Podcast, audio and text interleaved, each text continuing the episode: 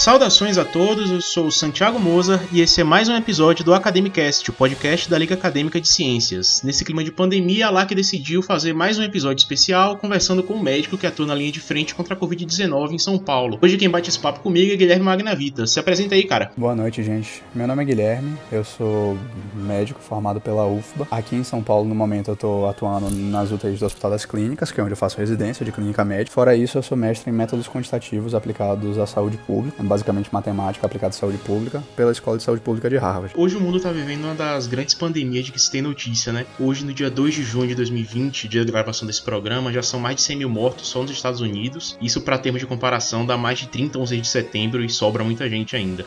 Hoje o Brasil bateu recorde de 1.229 mortes, se eu não me engano, desde o começo da pandemia. Velho, vem cá, qual é a sensação de ser médico e de atuar na linha de frente nesse período histórico que a gente tá vivendo? Olha, eu não posso dizer bom de forma nenhuma, porque é uma tragédia e todos nós esperávamos que nada dessa magnitude acontecesse. Mas se sentir útil, especialmente sendo minha área de vocação natural, tanto a parte de paciente crítico, eu vou fazer terapia intensiva, né? Quanto a parte de saúde pública, que foi o, o meu mestrado, tipo, sentir que eu posso ajudar nas duas áreas que eu mais gosto da medicina com um problema grave é gratificante. Qual tem sido sua atuação no HC, velho? Existe alguma peculiaridade no manejo da Covid na UTI em relação aos outros tipos de paciente, não? Sintomaticamente, a Covid, ela causa um... O quadro respiratório dela, inicialmente foi classificado como uma SARA, como se fosse um, um, uma síndrome de angústia respiratória, né, grave. E a SARA, ela tem um tratamento todo próprio, cheio de particularidade, coisas que a gente descobriu nos últimos 15, 20 anos. A ventilação protetora, a prona, o bloqueio. A questão é, SARA, como a gente estuda estuda ela normalmente na UTI, é uma doença multietiológica. Ou seja, a SARA que a gente ventila, que a gente trata toda da mesma forma na UTI, ela pode ser desencadeada por uma sepse pulmonar ou extrapulmonar, pode ser desencadeada por um grande trauma, pode ser desencadeada por uma grande cirurgia, pode ser por aspiração de conteúdo gástrico, que é a síndrome de Mendelssohn. Então, no fim das contas, é como se fosse um grupo de doenças que a gente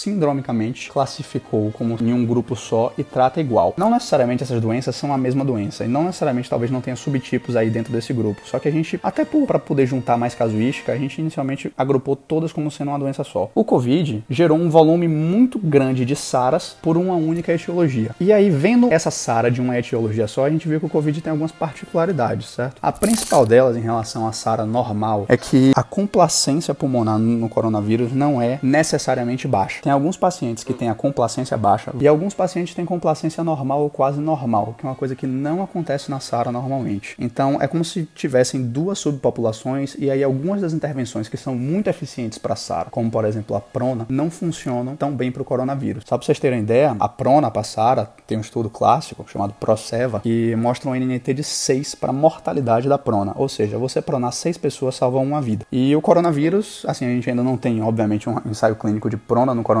e provavelmente não terá, mas a impressão nossa é que ele funciona muito mal para os pacientes que têm complacência normal, mesmo que eles tenham muita hipoxemia. É, São Paulo virou muito rapidamente né, o, o epicentro da pandemia no Brasil, e o Brasil, por sua vez, virou o grande carro-chefe dessa pandemia na América do Sul. Nesse sentido, quais foram as primeiras medidas tomadas pelo HC? Quando é que começou a haver uma mudança de rotina no hospital? Já em março. A gente, no começo do ano, a gente sabia que a doença existia, mas a gente não tinha uma dimensão tão grande do quanto ela se espalharia, até por causa do pequeno número de mortes reportados pela China. Então, a gente só começou a ter noção da gravidade da doença quando a Europa foi atingida, que foi em fevereiro para começo de março. Então, em março mesmo, o hospital comunicou que ele ia se tornar referência. 90% dos residentes de clínica foram recrutados para ficar dentro dessas áreas de coronavírus do Instituto Central, só 10% para poder dos residentes com comorbidade normalmente, que foram mantidos nos institutos limpos para tocar os serviços essenciais. Aí eles começaram a se preparar, eles abriram uma quantidade absurda de leitos de UTI, acho que duplicaram os leitos de UTI, tinham uns cento e poucos, aí foi para 200 e agora tá chegando perto de 300 já, que abriram 20 enfermarias no total. E vem cá, qual é o cenário logístico do HC no momento? Você falou que abriram muitas vagas de UTI, é, a gente tem visto notícias, principalmente nesses últimos dias agora, não que, que não guardam necessariamente a relação causal com o afrouxamento da quarentena, mas que talvez seja um, um, um sinal de que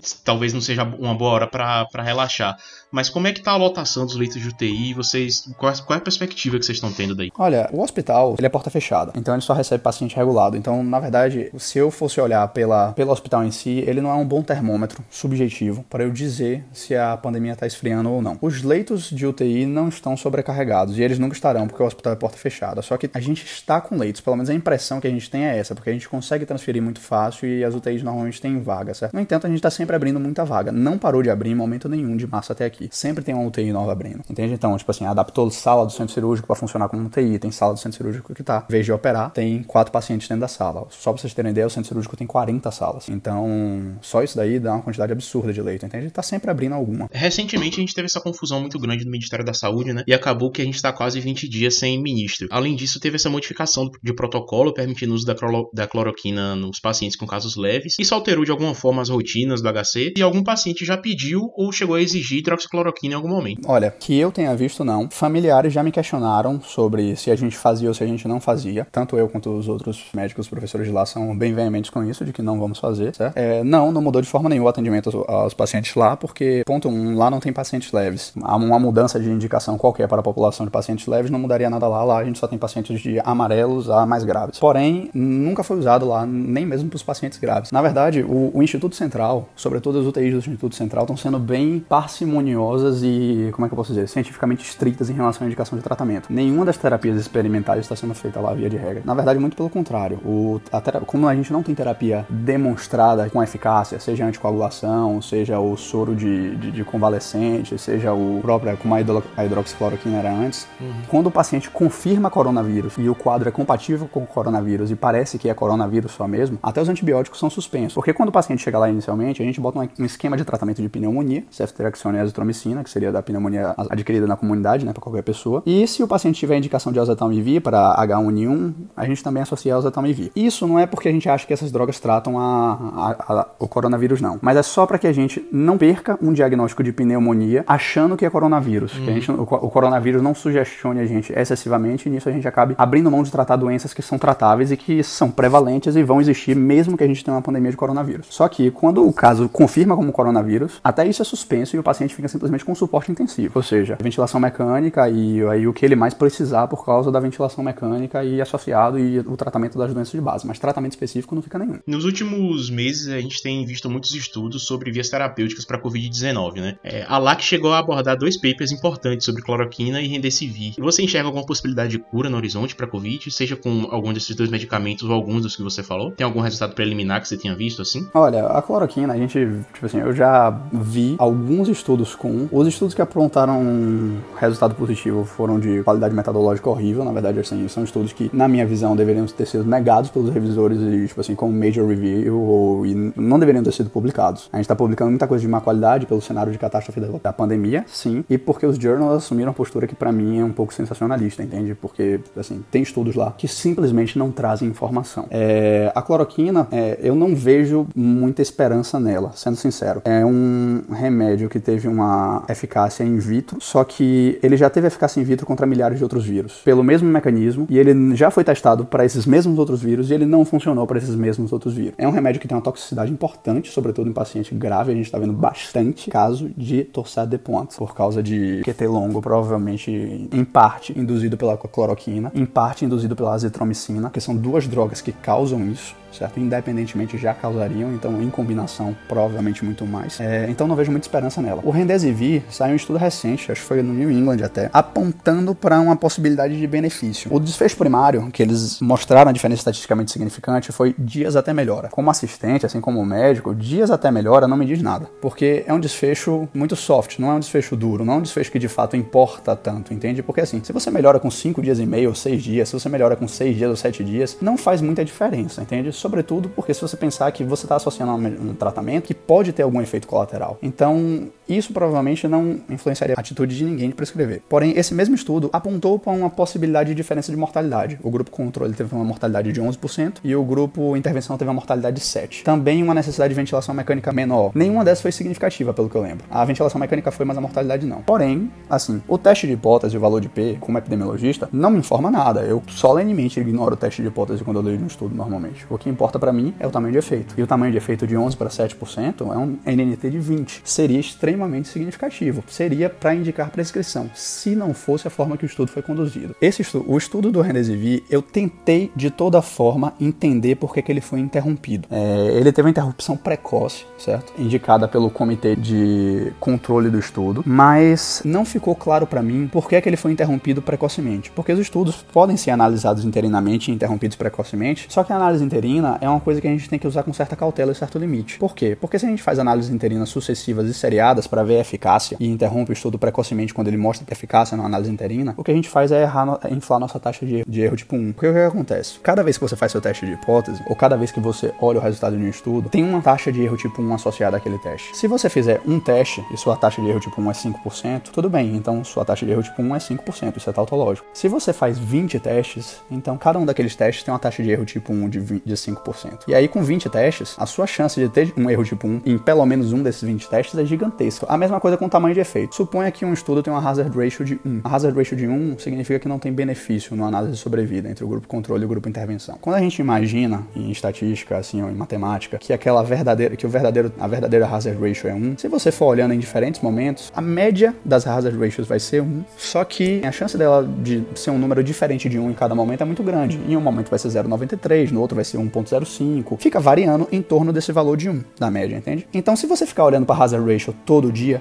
em algum momento vai dar um número que você gosta. Em algum momento vai dar 0,82, em algum número vai, ter, vai dar 0,9, entende? E se você está olhando para a análise interina toda hora sem especificar antes que você ia olhar naquele momento, o que pode acontecer é que você olha até que dá o número que te convém, entende? Então eu tenho muito receio do estudo com Remdesivir, porque Trump já queria que a cloroquina desse certo, mas ele quer que qualquer coisa dê certo, por razão política. O chefe do National Institute of, uh, of Allergy and Infectious Diseases, Anthony Fauci, que é a cabeça científica por trás da resposta ao coronavírus nos Estados Unidos, que é um cético da cloroquina, queria que o Remdesivir desse certo também. Ele já estava comemorando o resultado do estudo do Remdesivir baseado em análise pré-preliminar, assim, há um mês e pouco atrás, entende? Tipo, muito precocemente.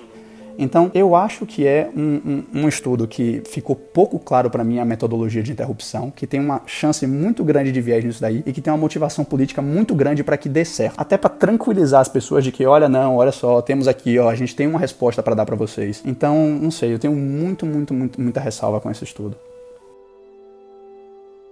qual o perfil epidemiológico dos pacientes afetados pela Covid? Tem, é uma doença que está escolhendo sexo, está escolhendo cor, classe social? Quais são as populações de alto e baixo risco? Na sua prática, você tem enxergado alguma coisa nesse sentido? Ou que você tenha lido também? Olha, é, lido sexo masculino. Não parei para observar, parece que a maior parte dos pacientes são homens de fato. Mas assim, meu levantamento, tipo assim, não, não foi uma coisa que me chamou tanta atenção na vida, não. Me chamou atenção lendo. Existe uma preferência muito grande para pessoas mais velhas, sim, e para os quadros em pessoas mais velhas são mais graves. Não estou dizendo que a maior parte dos, dos pacientes do Hospital das Clínicas é idosos, é de idosos acima de 80 anos, não.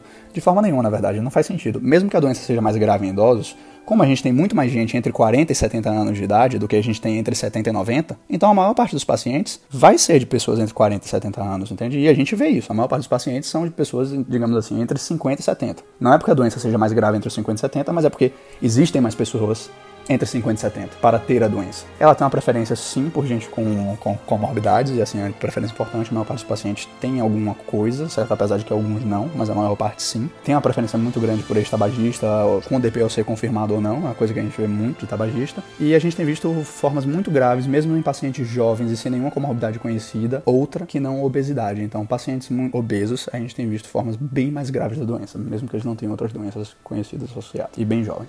Eu não sei se você tá ligado, mas aqui na Bahia a Fiocruz, junto com a UFBA, fez o Telecoronavírus, né? Que é um programa de teletriagem que o paciente que está em dúvida se precisa na emergência ou não, ele liga pra gente pelo 155, é gratuito, e aí a gente conversa com ele. Geralmente é o interno que conversa, sob supervisão de um residente ou de algum médico atuante na, na área. Uma coisa que a gente tem visto bastante e que entra no nosso protocolo é que pacientes com anosmia são bastante frequentes, né? É, você tem percebido isso, essa, essa frequência de sintoma lá? Isso eu diria que é um quadro específico, mas não é um quadro típico. Na verdade, assim, em relação ao quadro comum, a gente não está vendo o quadro comum. Eu, eu comentei né, com você que eu positivei hoje, saiu o resultado no teste que eu fiz ontem. O que eu tô tendo não é muito diferente de uma rinofaringite viral qualquer. Na verdade, eu achava que ia ser negativo, porque assim, eu tô com o nariz entupido e com a garganta arranhando um pouco. Uma outra colega minha que teve também positivo semana passada, ela disse que ela sentiu uma dor no flanco direito. A maior parte dos pacientes tem mialgia cefaleia, não necessariamente anosmia. Assim, anosmia chama muita atenção porque não tem muita outra doença que cause isso, entende? Anosmia sem congestão nasal, é tipo meio esquisito. Mas a maior parte dos pacientes não tá tendo isso não. É assim, a impressão é de que é uma fração. Tirando essa contaminação que você, que você pegou agora, qual foi o maior perrengue que você já passou na sua atuação aí na linha de frente? Eu trabalho fora da residência, numa UTI do coronavírus. Trabalhava em UTI quando eu estava em Salvador há tempo, né? Eu gosto muito do. E lá eu tive que, eu tive que entubar um paciente só por enquanto. É, assim, foi uma crash airway, uma via aérea que você tem que, tipo, que você não pode fazer preparação, porque a paciente estava com uma frequência cardíaca de 35, a saturação não pegava, Glasgow 3, ou seja, basicamente iminência de uma parada cardíaca, e estava sem acesso periférico. Enquanto eu pegava o tubo material, todo, assim, sabe? Tipo, no desespero para laringoscopar ela, o enfermeiro conseguiu um jugular externo. E aí ele fez simplesmente a succinilcolina para facilitar a intubação enquanto eu começava a laringoscopar. Só que é crash airway. Crash airway você laringoscopa sem bloqueador ou só com bloqueador, sem nenhuma outra droga. E assim, ela estava na iminência da parada, então já estava começando a laringoscopar quando ele fez a succinilcolina. Então a succinilcolina ainda não tinha agido. Quando eu laringoscopei, ela tossiu. E assim, tossiu no face shield. Isso inclusive foi há 16, 17 dias atrás. Eu posso ter contraído aí. Porque assim, espirrou no face shield, bem claramente eu fiquei pensando, inclusive, poxa, se fosse da época pré-coronavírus, que eu entubava sem face shield, sem nada, tudo bem, eu não teria contraído nenhuma doença, mas teria sido, teria me atrapalhado, porque você receber uma tossida na cara quando você tá ah, entubando, você no mínimo tem que fechar os olhos. Então, é, foi isso. Esse aí, eu não diria, eu não sei se isso seria um perrengue, não, sabe? Mas é uma experiência curiosa. E vem cá, velho, falando sobre isso, assim, muita gente tem falado assim, pô, será que agora a gente vai normalizar o uso de máscara no Ocidente, que já é uma coisa meio normal no, no Oriente? Você acha que vai mudar alguma coisa na nossa atuação, tanto como médico quanto como sociedade? Sociedade civil mesmo? Olha, é possível, porque. Por que, os países da Ásia, do Sudeste Asiático, tiveram um controle tão eficiente da, da doença, com pouca quarentena ou sem? Porque, na verdade, eles já tinham tido toda uma etiqueta de, de, de, de resposta a isso. E isso, em grande parte, por causa da epidemia de SARS. Então, salvo engano, a epidemia de SARS foi em 2003. E, tipo assim, tá meio recente na memória deles. Então, por exemplo, Singapura tinha todo um plano para como lidar com isso. Então, quando a coisa, quando eles viram que a, a, coisa surgiu na China e eles sabiam que eles iam ser atingidos por isso, eles já botaram o plano em prática. Então, coisa assim que a gente nunca pensou em fazer aqui. Por exemplo, aqui, né, quando você identifica o paciente com um quadro gripal, você orienta o isolamento dele, você determina que ele se isole e, assim, dá orientações e tal. Singapura não tem orientação, entende? Você tá com um quadro leve assintomático, você vai ser trancado no hospital de campanha. Você vai ficar 14 dias lá com outros pacientes que têm um quadro assintomático ou leve, certo? Você foi identificado, está assintomático, você vai ficar confinado, necessariamente, até parar o que se considera o período razoável de transmissão da doença, que foi definido com 14 dias, né? Que acho que não tem nem muita evidência para isso. Mas assim, eles já têm toda uma forma de lidar com isso, entende? E por causa disso, em grande parte, quando eles têm qualquer resfriado comum, a gente vê aquele monte de, de japonês, assim, sabe? Tipo lá no, quando, quando filma é, a, a, cidade no Japão, o pessoal usando sim, máscara no sim, metrô. Sim. É em grande parte por causa disso. Eu acho que é parte da, da memória da epidemia de SARS. Então talvez a gente absorva isso. É algo que eu acho bom. Sem dúvida ajuda.